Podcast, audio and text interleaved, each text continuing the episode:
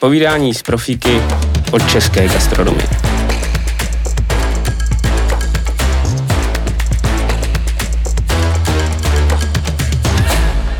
Tak vážení posluchači, vážení diváci, uh, vítám Dominika Unčovského. Ahoj Dominiku. Ahoj. Dominiku, tebe za poslední uh, dva týdny nebo tři týdny, čtyři týdny od Bokusu uh, poznává postupně národ, foodie, uh, gastrokomunita. Uh, netočí se ti hlava? Tak hlava se mi netočí, ale je to určitě pro mě taková změna. Je to prostě úplně jiný život a už to není takový to stát v té kuchyni, když mě to strašně moc chybí a doufám, že se to zase za chviličku vrátí do těch kolejí a já zase budu dělat to, co miluji a to, co rád dělám. Takže, takže samozřejmě vařit. ono, připomeneme, že ty jsi vítěz národního kola Bokus d'Or. Bokus d'Or um, nebyl v Čechách nějakou dobu a teď přišel, přijel jak lavina. Um, ptají se ti lidi i na to, vlastně, co to Bokus d'Or je? Jo, samozřejmě. Já si myslím, že to spoustu lidí nebo tahle veřejnost, která se samozřejmě nestará o gastronomii nebo nezajímá o gastronomii, tak, tak se mě na to ptá, protože to je nevýdaná soutěž a já si myslím, že vlastně i když v historii byla v té České republice, tak mhm. nebyla v takovém velkém stylu, jak byla teďka. A, a na tom je toto hezké, že jsme to dokázali prostě společnýma silama všichni takhle dotáhnout do té republiky a že děláme něco pro ty lidi, který to baví a můžou se podívat na něco jiného. Užil jsi to finále? Jo, já jsem si to strašně moc užil, bylo to skvělý, ale bylo to strašně pro mě jako stresující a jsem už říkal upřímně, tak já jsem tam stál a moc jsem ani nevěděl, nevnímal jsem vůbec okolí, jenom jsem se soustředil na tu danou věc, ať to uvařím a bylo to úplně něco jiného, než stát v kuchyni a vydávat prostě pro lidi, pro lidi jídlo. Rozhodila tě, rozhodila tě ta atmosféra, která tam byla jak, jako na fotbale, nebo... A atmosféra mě nerozhodila. Tohle, tohle já jsem to fakt opravdu moc nevnímal. Spíš mě rozhodilo, že to bylo prostě jiná kuchyň, nová kuchyň, jiný prostor, byl takový veliký prostě, je to hala, že jo. Hmm. Není to kuchyň, kde, kde prostě stojí 10 kuchařů, já nevím, na 50 metrů čtverečních nebo na 100 a, a vaří tam spolu, pomalu se otírají o sebe, ale tam to byla úplně jiná kuchyň, než jsem doposavat poznal. A, takže tohle mě spíš rozhodilo, ale pak jako těch prvních pět kroků asi bylo pro mě nejtěžších. A pak jsem se aklimatizoval a pak už jsem začal dělat eh, to, co jsem chtěl a vařil jsem tak, jak jsem potřeboval. Ona je známa i ta tabulka eh, těch bodů a, a to, jak jsi si vedl. Byl někde moment nebo oblast nebo prostě fáze toho vaření, kdy jsi se cítil trochu na tenký půdě nebo měl si nějaký takový jako, uh, že si věděl, že to neproběhlo úplně správně nebo jako, byl, co byl ten nejslabší moment pro tebe, když si to takhle zpětně vzpomeneš? Jak už říkám, tak já si myslím, že těch prvních pět kroků bylo nejtěžších a potom vlastně jako ten servis, že jo, protože vlastně my jsme měli po pěti hodinách začít vydávat, jako by, jako řečeno, a la carte, uh-huh. takže vlastně jsme měli servírovat 14 talířů a potom jsme měli vydávat zase plato, takže se soustředit a konfrontovat celý ten tým vlastně, protože ta soutěž je za mě typická tím, že je to týmová hra, je to jak v kuchyni, prostě není tam, není, nesoutěží jenom jedinec, když tady teďka mluvíme jenom spolu my dva, tak za mnou stál prostě tým dvou lidí, ať je to Lukáš Čarný mentor, nebo ať je to Adam Tišer komik, prostě bez těch by to nešlo a mně se líbilo, že se to takhle jako byla týmová soutěž. Takže i na tom začátku, ale taky před tím servisem, tak jak je to vždycky, to je ten, to je ten poslední, jak se říká, ten poslední kilometr, ten je taky vždycky nejtěžší, takže tam jsem se taky musel hodně soustředit a jak říkám, ten prostor byl neznámý a byl, když jsme to měli na papíru a den předem jsme to viděli, jak to hmm. vypadá a mohli jsme si to trošičku jako představit, co budeme dělat tak tohle bylo těžké to tam jako vyservírovat a teď vlastně ti kuchaři, všichni ty legendy, ty český gastronomie sam přišli dívat, takže ještě tohle do toho všechno. Teď ta atmosféra, takže to bylo takový, ale mě to pak jako, byl to takový hnací motory pro mě vlastně, jako ta, ta motivace to prostě ze sebe dostat všechno. No. Popiš mi trošku tu fázi té přípravy, jo, protože ty jsi na to, nebo tím, že jsme, a já jsem jeden z organizátorů Vokus Doru, tak my jsme vlastně měli největší obavu, že ten čas vlastně na tu přípravu byl velmi krátký. Jo? A popiš mi trošku tu přípravu, ty fáze těch příprav. Nápad určitě u tebe, a to jsem někde slyšel, přišel velmi rychle, ale ta příprava toho menu a ta, to zkoušení, jak to probíhalo? Příprava byla velice těžká, protože vlastně všichni soutěžící, ať jsem to já, nebo kdokoliv jiný, tak vlastně jsme museli ještě chodit klasicky do práce, že jo? takže jsme si museli odvařit svý uh-huh. a potom jsme mohli začít trénovat, takže to není tak, jak třeba je ve finále v Lyonu, že ti kuchaři dva, dva roky prostě jenom trénují a vaří a jezdí si po světě a zjišťují chutě surovin a, a prostě tisknou si v 3D tiskárnách formičky, tak my jsme na to měli prostě jenom dva a půl měsíce a museli jsme do toho investovat veškerý volný čas, takže já jsem opravdu po dobu těch dvou a půl měsíců neměl ani jeden den volno, ani vlastně můj mentor, který, který byl se mnou každý den, takže my vlastně jsme skončili v práci a buď to jsme jeli na druhou stranu republiky někde pro králíčí krev, nebo jsme vlastně jeli e, kupovat formičky, protože jsme tehdy ještě neměli 3D tiskárnu, ale k tomu se dostaneme. A ta příprava byla velice těžká, tak až skloubit to ještě s tou prací. Mm-hmm. Sice jsem měl štěstí, že jsem mohl využívat makroakademii, což je hezký prostor, ale, ale taky jsem si musel plnit své povinnosti, abych potom mohl jako strávit ten čas u toho. Takže příprava byla velice těžká a bez té přípravy by to nešlo, protože vlastně tam se lámal chleba za mě, kdy, kdy ten člověk byl připravený a nebyl prostě, protože to není to odvařit to jednou a jít tam s tím, že to člověk odvařil jednou, ale jak říkám, byla to týmová práce, tak aby ten tým zapadl do sebe krásně, mm-hmm. jak pucle tak to bylo prostě asi na tom to nejtěžší. A když vezmu teďka, proběhly fotky toho vítězného jídla, nebo uh, té kompozice, uh, s kterým, s kterou, s kterou částí toho jídla si se možná netrápil, ale která ti dala nejvíc zabrat, možná kterou si nejvíc předělával, kterou si která byla taková ta, která ti, kde jsi viděl, že hm, hm, ještě, ještě, ještě jako musíme to dotáhnout? Tak to bylo vlastně to plato, to bylo to, co jsme servírovali druhý a nápad byl, ten nápad byl rychlej, já to měl fakt mm. opravdu v hlavě hned, když jsem viděl toho králíka, a já říkám, prostě pocházím z Moravskoslezského kraje, tak já prostě jsem byl zvyklý, že rodina, když byla nějaká rodina sešlost, tak jsme dělali zabíječku vepřovou. Aha. A já říkám, králík obecně jedna z nejsuších jakoby surovin, co se týče masa, skoro žádný tuk, že jo, a no, udělat jasně. králíka, ať je šťavnatý, tak to je taky celkem umění. Tak jsem si říkal, prostě pojďme z toho králíka udělat tu zabíječku, pojďme použít tu krev, pojďme jako použít prostě ty vnitřnosti a pojďme použít ty méně cené suroviny z, dané, z toho daného masa, než prostě vzít, samozřejmě jsme použili hřbet, nebo to bylo zadání, že jo, ale, ale taky jsme používali tu krev a trošičku práce s králíčí krví a s vepřovou je taky trošičku těžká, takže my jsme tam strašně nejvíc zabrat nám dal asi ten prejt, udělat prostě králíčí prejt, kdy jsme šli trošku do Anglie a dělali jsme vlastně blood pudding, jako by krvavý puding, kde vlastně jsme zašlehávali do, do másla, do teplého másla tu krev, aby se to prostě nesrazilo, aby to neudělalo krupičky, tak to všechno muselo mít své teploty a prostě, aby to bylo ještě šťavnatý, tak tohle za nás by bylo, nebo určitě za celý tým to bylo nejtěžší, to jsme asi nejvíckrát předělávali to plato, protože vlastně u toho vegetariána tam jsme, tam jsme šli zase po českých chutích, tak jako u toho prvního, že jo, takže syrečky, olomouc, olomouc pak vlastně, že jo, brambory, česnek a tohle všechno droždí jsme použili do té vomáčky, takže, ale jak říkám, to plato asi bylo, asi za mě bylo těžší než, než ten vegetarián, než to ten vege... vymyslet a to jsme trénovali víckrát. Jo. No a teďka si uh, přišla ta fáze toho, toho plata. A teďka jsi tam viděl vlastně ty rondony a čepice, ty poroty, včetně teda zahraniční. Bylo tam několik kluků ze zahraničí. Do toho tam tleskali ty lidi. Měl jsi v tu chvíli, kdy jsi to servíroval, pocit, že se ti to fakt povedlo? Měl, by, byla tam takový to jako jo, to bylo jako, to, to si myslím, že jako jsme dobrý. Samozřejmě, měl takový, jo, jako... já jsem takový pocit jsem měl, ale ne vždycky každý, jako, nebo třeba já osobně vím, že se člověk může pořád zlepšovat a že se bude zlepšovat a učit prostě až do konce života. Takže jsem věděl, že to nebylo na 100%, prostě, že ta práce byla někde u 70%, ale respektoval jsem to, protože jsme byli v jiném prostředí. A tak já i komik jsme to takhle věděli, ale věděli jsme, že jsme uvařili chuťově to, co jsme chtěli a jestli se nám tam sem tam tam uletěl jako trošičku nějaký tvar, že to byla vlnka, nebylo to úplně rovný, tak to jsem věděl a cítil jsem to, protože my jsme pak vlastně potahovali ještě ten prejt do jedlýho zlata, protože on nevypadal takhle hedvábně jako zvenku, vypadal spíš jako taková kost, černá kostka, to úplně nebylo takový na první pohled hezký. A tam, jak prostě byla ta vzduchotechnika, byl tam průvan, tak tam foukalo. A ty pláty toho zlata, jak jsem to pokládal, tak mě to vždycky odfouklo a nepodařilo se mi to obalit celý tak dokonale.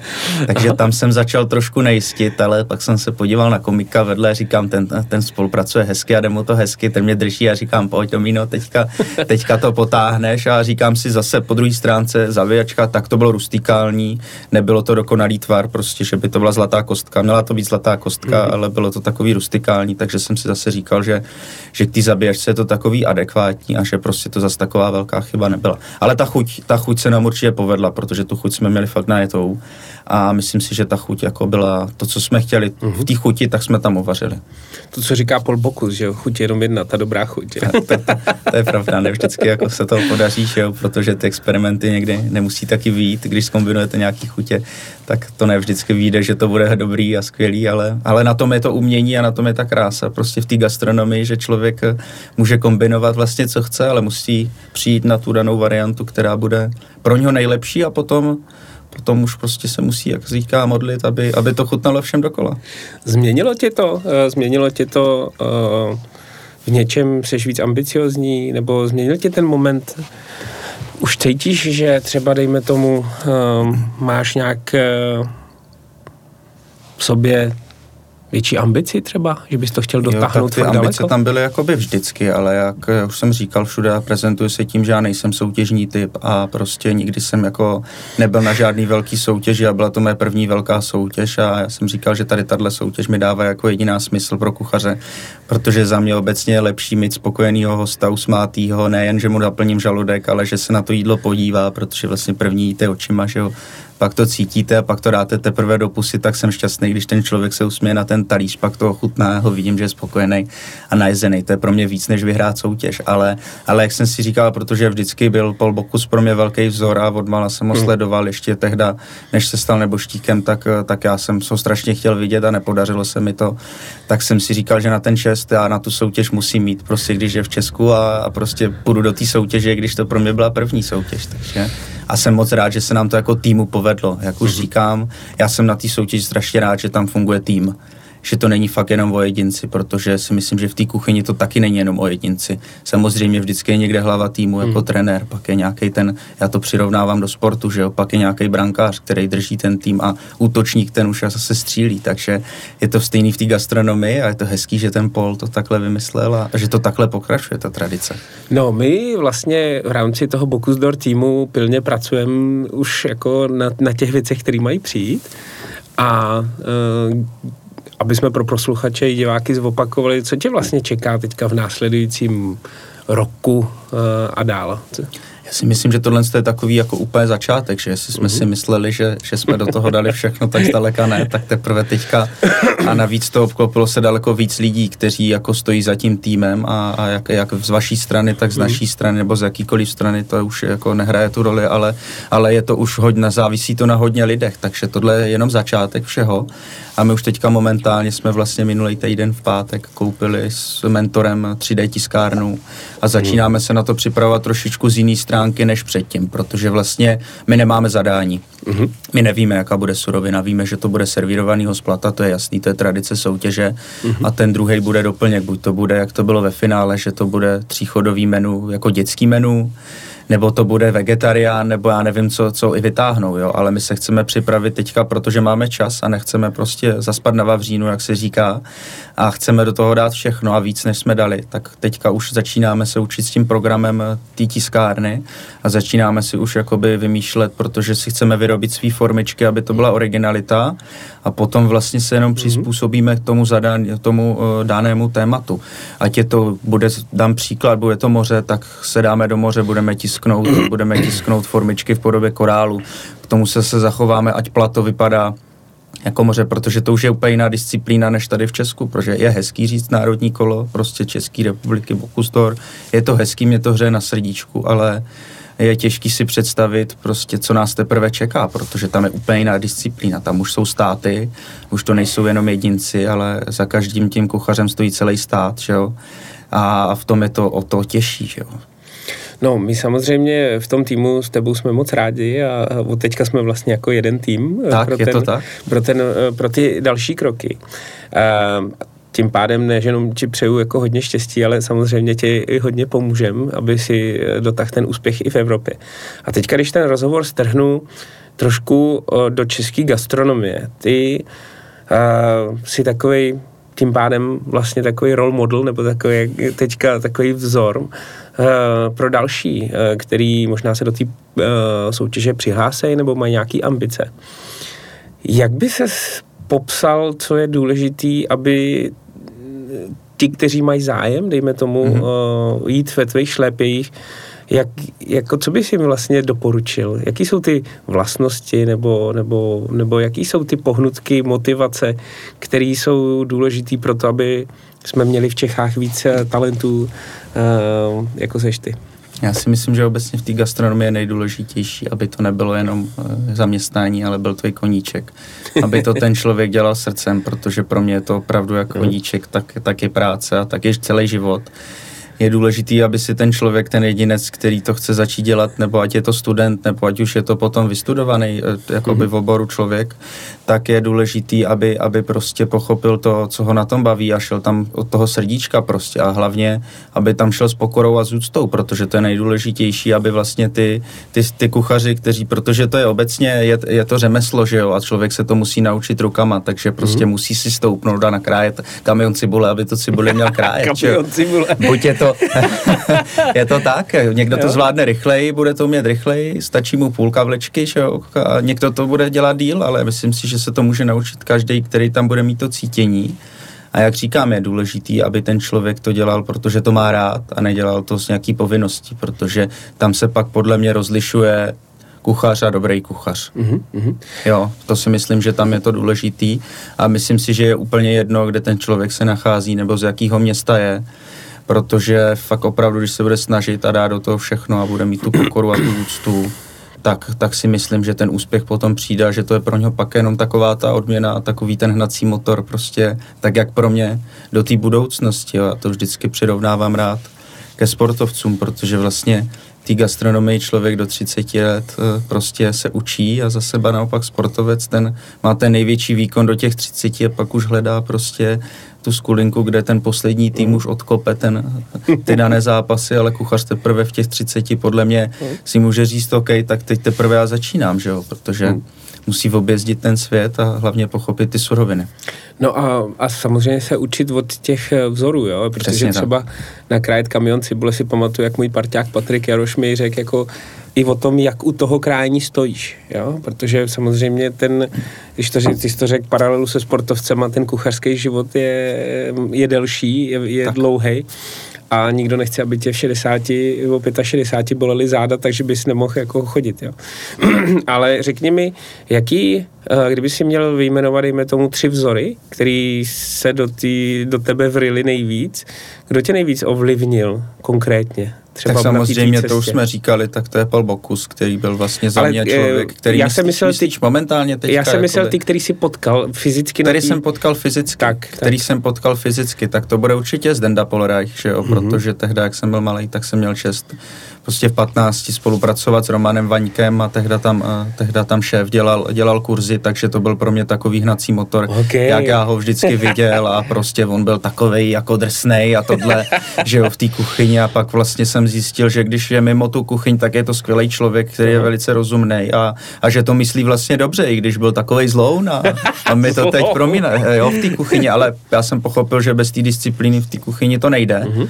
Takže to bude první můj takový vzor. Dále můžu pokračovat, samozřejmě to bude v zahraničí, jak jsem byl, tak to bude Ahmed Afifi, tenhle. Mm. Tehda uh, je to vlastně arabský šéf kuchař, který, po kterým jsem pracoval dva a půl roku. Mm. Čím, v, čím on tě ovlivnil? V pražském Kitzbühelu zase to byla ta disciplína a to, že jsem vlastně zjistil, že i když uh, jsem si říkal, pracuji v pětihvězdičkovém hotelu v Kitzbühelu a tehda patřil mm. do top 50 v Evropě, tak jsem si myslel uh, jako naivně, že, že, že něco umím a že něco dělám, ale ten mě hodně rychle spacifikoval a a řekl mi, že, že prostě jsem nic, ať si uvědomím, že tady stojím, protože on chce a prostě tam byla zase ta disciplína a zase mě v čem to byla všechno... ta disciplína, nej, jako v ne, nějakých konkrétních věcech ta disciplína byla nejvíc, jako v přípravě, nebo kde Já kde si myslím, že ta... i psychologicky, tak i fyzicky. Okay. Protože člověk, aby to vydržel, prostě tady ten látak psychický a přitom ten pracovník, kde stojí 16 hodin v kuchyni, kde je 35-40 stupňů a vaří prostě denně, já nevím, 200 obědů, 200 večeří. Ono se třeba řekne, máte degustační menu pro,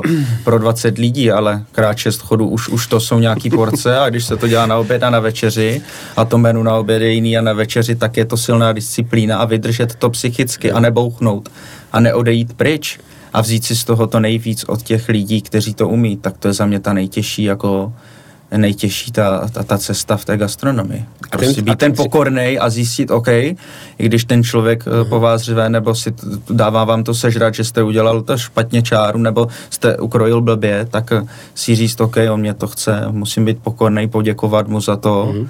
a musím říct, OK, teď se kousnu a já ti ukážu, že, že to za dva dny udělám tak, jak to děláš ty. A to mě na tom baví hrozně. A ten třetí, kdyby si měl ještě někoho vybrat? Ten třetí, ten třetí bude, takhle řeknu, bude to samozřejmě kuchařský vzor, je to můj mentor, je to Lukáš Čarný, kterého strašně obdivuju, protože ten člověk eh, studoval ajťáka a začal až v pozdním věku vařit. A to, co dokázal, nebo spíš on není tak mediálně známý, ale to, co umí, tak, eh, tak já ho hrozně respektuju, jsem rád, že je součástí týmu, protože ten člověk objezdil celý, celý svět, po, ať to jsou tři myšelinské restaurace nebo dvou myšelinské restaurace, tak eh, ho respektuju v tom, že to zvládl za tak pár let prostě dostat se a dát se, kousnout se a udělat to, co, to, co umí, protože on je strašná moskovna, bez té moskovny bychom v tom, v tom týmu vlastně neznamenali nic, tak jak bez toho Adama, který, který mě kryl celou dobu záda. No, je, ty mluvíš, bych řekl, jako, jako kniha. Uh, je něco, co tě na současné gastronomii uh, trápí třeba každodenně, co ti třeba zabraňuje v rozvoji, kde by si chtěl, anebo si si přál, aby podmínky nebo okolí kolem tebe nebo česká gastronomie uh, byla rychle lepší.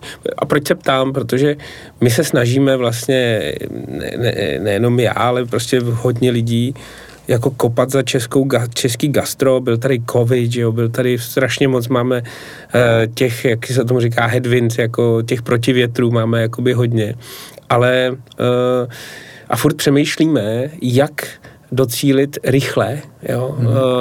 zlepšení české gastronomie jako v tom celkovém měřítku. Když se podíváš na český gastro, kde vidíš třeba takový mm, možnosti, kde by se dalo rychle jako nějak jít ku předu. Já bych se vrátil úplně možná do historie, protože si myslím, že v historii ještě před komunismem uh-huh. vlastně ta gastronomie česká byla skvělá, protože můj zálibou je i prostě sledovat staré recepty a, a zjišťovat, co využívali naše prababičky, za suroviny a člověk mm. se mhm. kolikrát kouká, že když si v historii tady jsme byli Vilmoc na chřest, nebo prostě se sbírali i laníže, eh, prostě byli tady, taky rostou, akorát jsou chráněný, že jo? takže potom přišel ten komunismus a to nechci nikoho hanit, protože vlastně potom přišly normy a každá ta restaurace musela mít 150 gramů masa a, a nalít tam tohle a tohle, aby, aby to prostě všechno bylo, tak mm. potom se to za mě trošičku zkazilo, já tu dobu nezažil, ale rád to sleduji. Potom vlastně už to bylo zase na zestupu a já jsem zase rád, rád, když už třeba řeknu Česká, Český gastronomický institut, jako jste vy, že začínají pomáhat a že se začínají dít věci v té České republice, co mě začínají dávat smysl a že začínáme vyš, vypichovat tu českou gastronomii nahoru, jo? Mm. že se vracíme zpátky do té historie, protože já budu říkat určitě slova někoho, protože gastronomie člověk už toho moc nevymyslí, jen si to upraví podle sebe. Všechno už bylo skoro vymyšleno, že jo? to není jako, jak v technologii. Takže vlastně ty suroviny prostě dostávat, dostávat zpátky, zpátky nahoru a využívat to, co roste kolem nás, to je to důležitý a pomocí vás to naučit i ty ostatní lidi, že to není jenom o tom, o tom smaženém jídle a že se to dá prostě udělat i dobře a to je zase, musí ty lidi pochopit i z té druhé stránky a to si myslím, že se pomocí vás jakoby daří, ale myslím si, že to je teprve začátek, protože ten covid nám to taky trošičku rozbil, že jo, a a já doufám, že, že společnýma silama všichni, protože když sam jedinec tahá za lano, tak nemá moc velkou šanci přetáhnout tu velkou skupinu. Ale já si já věřím, že společnýma silama můžeme ty mladé lidi vlastně, který teďka nás možná poslouchají a sedí v lavicích, oslovit na to, aby, aby to vnímali trošičku jinak a tam je ten začátek podle mě toho, aby do budoucna ta gastronomie za mě měla větší smysl. No a když se vrátíme možná do tvých studijních let, dost často slyším, že vlastně ten problém u studia gastra je, jednak to není zatím možná jako ten první preferovaný obor, druhá k, nemá takovou image vůči jiným oborům, za třetí, když už to jde někdo stě, studovat, tak e, z těch tříd vlastně nejde větší procento do praxe, nebo nejde jako vařit. Jak to bylo s tebou? Jak, jsi, jak bys popsal to svý studium, že jsi si ho uchoval takovouhle vášeň a možná, když míníš spolužáky, eh, je to tím jako jak udělat, aby z těch škol chodilo více lidí jako seš ty? Já jsem měl velké štěstí, že jo. Samozřejmě člověk musí mít v tom životě taky trošku štěstíčka, bez toho to nejde. A vlastně já jsem se tehda rozhodoval, jestli jít na hotelovou školu nebo jít na učňák. Mm-hmm. Ale v tehda už jsem byl, jak jsem řekl na začátku rozhovoru, v kontaktu s Romanem Vaňkem a se Zdenkem Polerechem. To už jsem měl tehda, jsem chodil do devátý třídy, kdy jsem strávil celý prázdniny v Pražském kulinářském institutu. A oni mě řekli, Dominiku, hele, pochop, že prostě ten papír je hezký, ta maturita, ale ty se to musíš naučit rukama ty to musíš odvařit. Takže moje podmínka byla, abych šel prostě na ten učňák, byla ta, že jsem prostě přišel do té školy s rodinou a řekli jsme, OK, jsou nějaké podmínky vůči státu, kde já musím splnit první půl rok praxe u vás, na, na prostě na studiu, jo, ve vaší jídelně, ale potom chci, abych mohl jezdit na praxi do Prahy prostě k tomu Romanovi a k tomu Zdendovi, který tam spolu jakoby tehda spolupracovali v té době a, a to bylo to vlastně, co mě odlišovalo od těch ostatních, protože ti vlastně si šli splnit svý, svý praxe, jakoby ten týden odvařili si tam 4 hodiny nebo 5, šli domů, dali si přestávku, pak šli na další dvě, ale já makal od rána do večera. Já přijel tady do Prahy na týden, a byl jsem, a byl jsem prostě od pátku, od pondělí do pátku v práci na kurzech a potom vždycky jako moje odměna byla tak, když mě třeba Jirka Štiv tehda oslovil do, do mandarínu, ještě tehda byl šéf kuchař mandarínu, tak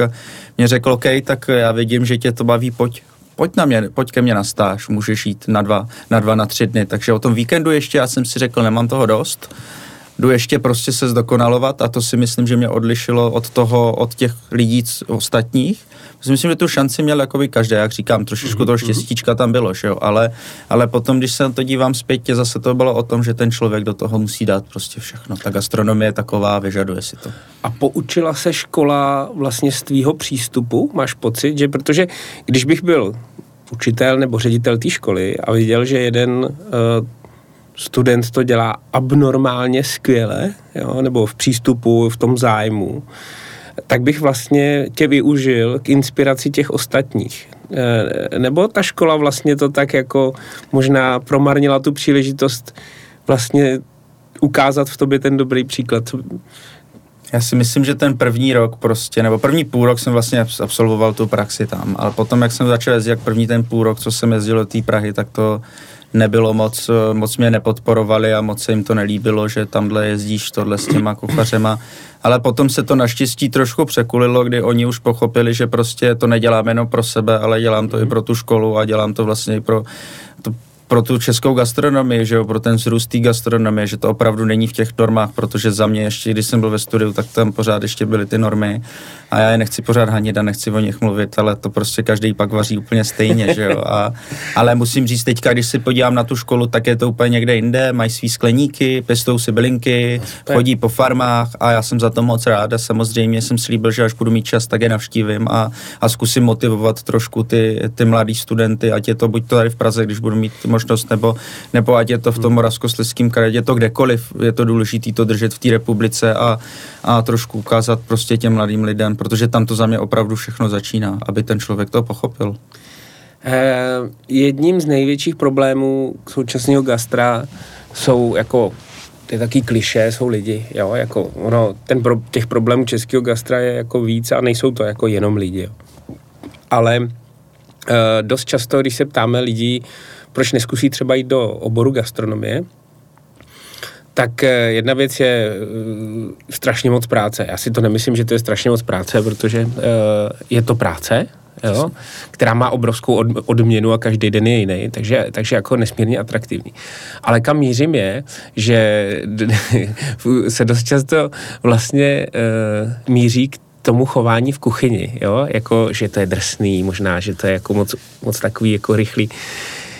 Jak ty se jako zástupce nové školy, mladé školy, hmm. vlastně lídr té mladé generace, koukáš na ten styl v kuchyni? Věříš tomu tradiční, nebo tradičnímu, věříš tomu, uh, uh, že prostě občas zvýšit hlas je důležitý a tak dále. Jak bys popsal, kam míří uh, chování v českých kuchyních do budoucna? Co je pro nás důležitý uh, jako tu kuchařskou obec do budoucna? Já si myslím, že zase ta doba se trošku změnila, jo, protože ono to jde tak rychle, jak ta technologie a jak všechno uh-huh. ostatní kolem nás jde nahoru. Takže to chování za můj čas, kdy já byl v těch kuchyních a jsem, tak eh, to bylo ještě trošičku víc napjatý a bylo to víc jakoby to.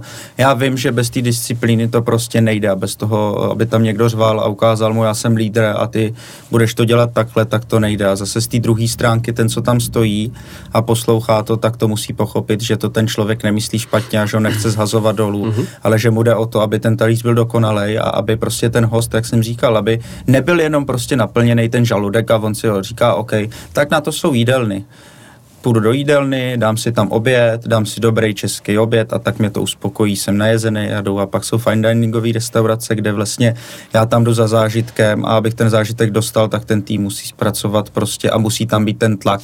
Jo, a tak pak zase, zase ty lidi to podle mě teďka berou zase trošičku jinak, že když se zařve až trošičku moc, tak oni už, už to tak neberou, jak, jak, jak to bylo prostě v historii. Už, už, už to říkají si dost, já, já tady nemusím být. Už je víc možností zase, že jo, člověk může, může si vybrat, co chce dělat, že už to není jak prostě v historii, že tohle budu dělat a stojím si zatím. Ale, ale myslím si, že je to adekvátní a že to musí být, že prostě tam ten, ten, ten trošičku, protože člověk pod, pod tlakem dá největší výkon a o tom to vlastně je. Nemůže ten šéf kuchař prostě toho člověka vydeptat tak, že, že neukrojí ani plátek, ale musí si tam držet ten odstup a ten respekt. A zase ten kuchař musí pochopit, že ten šéf kuchař to myslí dobře a dělá to pro prosperitu té gastronomie a té dané restaurace. To je to důležité, aby ty dvě stránky se pochopily navzájem a proto si myslím, že je důležité si potom vybírat ten tým, aby to prostě takhle hezky zaklaplo. Takhle to cítím já. Máš nějaký ty seš teďka fakt jako, já vidím velký potenciál, velký talent v té české mladé kuchařské scéně. Uh, jednak je, že určitě po sobě trochu koukáte, máš trošku jo. jako přehled, kde, kde, kde kdo je, co dělá.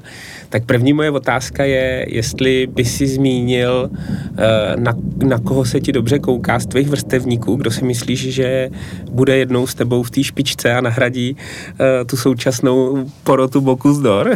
kdo tak si, to je jasný, jo, tak, tak to... A to je možná dobrá otázka. Kdo si myslíš, kdyby si měl jmenovat třeba čím víc, tím líp, tak kdo s tebou bude sedět jednou v porotě Boku zdoru?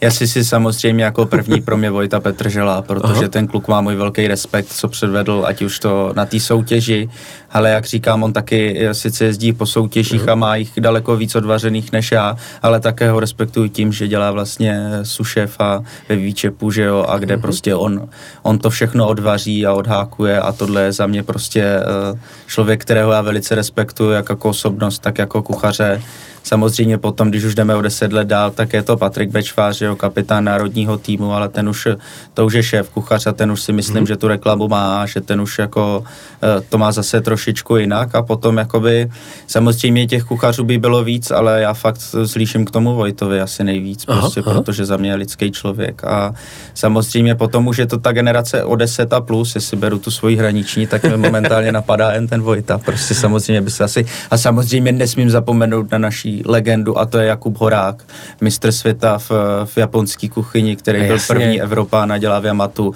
a můj velký kamarád, prostě protože tohle já mu dávám velký břichosklon, co on dokázal. My jsme to tady udělali v republice Národní kolo hezký, teď půjdeme do Norska, ale on jel do Japonska, jel tam sám a, a ukázal tam prostě těm Japončíkům, eh, kteří tam jako každý den mají eh, maj ten oceán, mají ty ryby, filetují každý den, tak on jim ukázal, že já jsem tady Čech a já to umím líp než vy a ten jako si myslím, že ten to taky dotáhne hodně daleko a už to dotáhl hodně daleko, že jo, takže takhle to si myslím, že to je hezký. Jo, to je... Těch bude spoustu těch kuchařů, že jo, já jenom na mě, co mě teďka zrovna napadlo a s kterýma lidma já jsem v kontaktu a s kterýma jako se, se potkávám, že jo. Kde tě uvidí český uh, foodies nebo strávníci nebo za, za, za pět, deset let? Kde myslíš, že budeš? To vůbec nedokážu na tohle odpovědět, protože já vůbec nevím, ale já vůbec jsem nevěděl A kde by ani... si chtěl být? Kde bych chtěl být? Můj takový tajný sen je prostě mít někde, já bych si chtěl vrátit ke kořenům, kde jsem vyrůstal a chtěl bych tu gastronomii jenom z toho hlavního města vzít a, a třeba jak to dělá Přema Forejt, že už uh-huh. v Olomouci má hezký to, anebo jak je Long Story Short vlastně, jo, co tam jo. mají hezkou restauraci kluci. Uh-huh. Chtěl bych tu gastronomii jenom, eh, nebo uj, vysoký újezd, můj velký respekt Jan Knedla, Papilium, to je za mě prostě kuchař, který je šéf kuchař, pardon, to je prostě frajer, který si to odvařil u, u Robušona a byl prostě po celém světě a teď vaří neuvěřitelné jídlo za mě. Doufám, že mu tam spadnou ty hvězdičky. No pracujeme na tom, v trošku a... zákulisí. Doufám, Nejenom pro Honzu, ale jako pro Čech. Pro no, Čechy. já si myslím, že to je důležité, aby ta komise z té Prahy trošičku odjela dál a podívala no. se i do dalších restaurací. A no tak zpátky k tomu mému snu, já bych chtěl mít malou restauraci, kde, kde budu mít třeba 15 míst a budu vařit z toho, co roste kolem mě. Chtěl bych mít tuto malou farmu, chtěl bych si vyrábět svůj sejra, chtěl bych si dělat svý mlíko a chtěl bych mít takový neznámý menu, že ti lidi přijdou a já nebudu vědět vlastně, co vařím. Budu to vědět až den předtím, co zrovna mě vyrostlo nebo co jsem našel v lese nebo co zrovna, jestli mi koza nebo kráva dala mlíko, tak z toho já udělám prostě jídlo a to je moje vysněná možná. To asi bude až generace možná za mnou, ale já doufám, že se mi to možná povede. A u toho bych chtěl letět to v hezký krajině a klidně bych chtěli vyzkoušet, protože možná takový trend je, že vlastně jak se otepluje země koule, tak uh-huh. se začínají najdělat eh, lanížové farmy. Hmm. Tak by se mi k tomu líbila taková malá lanížová farmička, kde bych si šel vykopat eh, ten laníš a, a prostě ty lidi bych vzal do toho, do té své farmy, neodehrávalo by se to jenom v té restauraci, že bych je trápil u stolu 4 hodiny, ale dva chody bychom začali v té restauraci, jsme pokračovali na tu farmu, tam by si něco svýho prostě utrhli nebo někde něco by si našli, co já bych už měl připravenýho, takhle by jsme šli s tím velkým příběhem, tak to je můj asi takový skrytý sen. No po tobě přijde, přijde Pavel Drdel, který vlastně jako ten sen má velmi podobný takže to se tak hezky jako doplní. No já ti přeju, ať se ty sny e, ti splní. E, je strašně fajn vlastně, že ten příběh eh, se teprve začíná psát, e, že to byl ten první krok. Já jsem rád, že to má i tu návaznost v tom, že ten první krok byl vlastně kvalifikací e, do dalších. Je to tak. No a e, já ti popřeju, Dominiku, hrozně moc štěstí, no, jako e, máš to naš, našláplý, jak se říká, takzvaně dobře. Takže si těším, až uh, se uvidíme za 50 let. Doufám, že se uvidíme dřív spolu se v tom uvidíme, Norsku a že, že, že, tam budeme spolu a že, a že aspoň jako uděláme pro to všechno, aby jsme tam nějak jako jo. aspoň trošičku jako uh, nezhanili svůj stát a, a myslím si, že se nám to budeme do toho dávat všechno a já si myslím, že v tom je to kouzlo. To se uvidíme určitě, no. My teďka pracujeme na tom, aby i tvým mentorem, uh, kromě Patrika Jaroše, byl i někdo ze zahraničí a těch mentorů bylo i víc, protože prostě prostě ta, ta Evropa, ty jsi možná to neviděl, ale možná uh, uh, ti popíšem, ono e, se není z čeho jako takzvaně stáhnout kalhoty. Já jsem chtěl říct něco jiného, ale, um, ale vlastně to je jako hezký začátek. Takže ti přeju, ať se ti ta cesta líbí, ať um, tu Českou republiku, tu vlaječku tam zabodneš co, co nejvejš. No a e, budu rád, když e, tě zase uvidím v dalším podcastu někde nebo někde v televizi.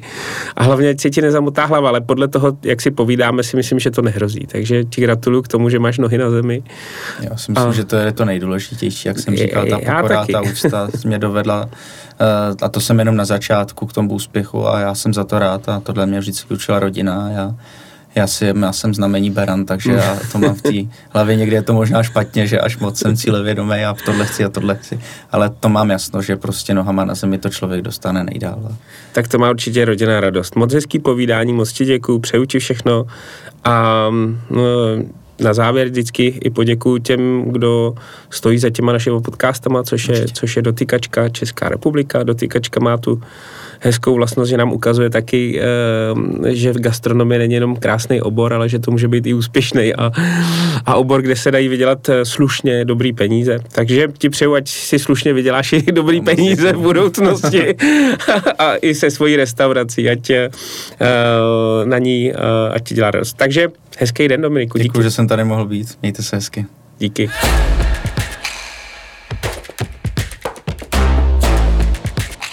Povídání z profíky od české gastronomie.